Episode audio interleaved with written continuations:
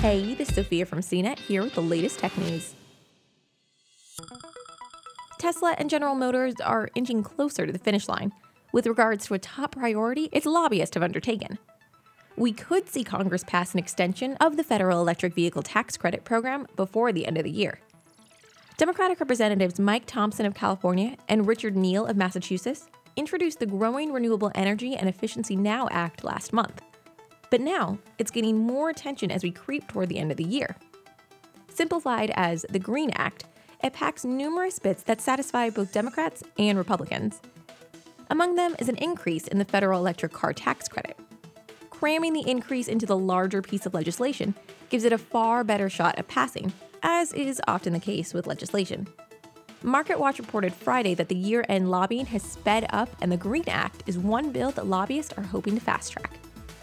Specifically, the bill amends the current federal program for electric car buyers.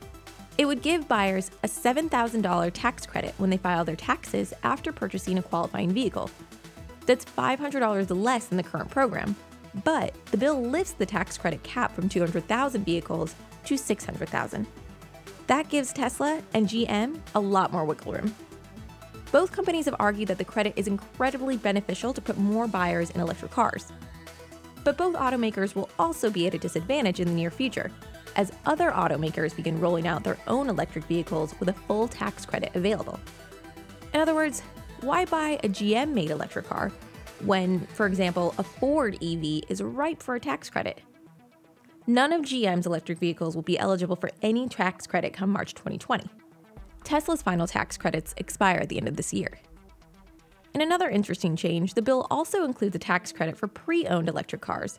Buyers would receive a base credit of $1,250 with a cap installed at $2,500, or 30% of the sale price. We could see the bill pass as part of the tax package, if Congress feels so inclined. For more of the latest tech news, visit cnet.com.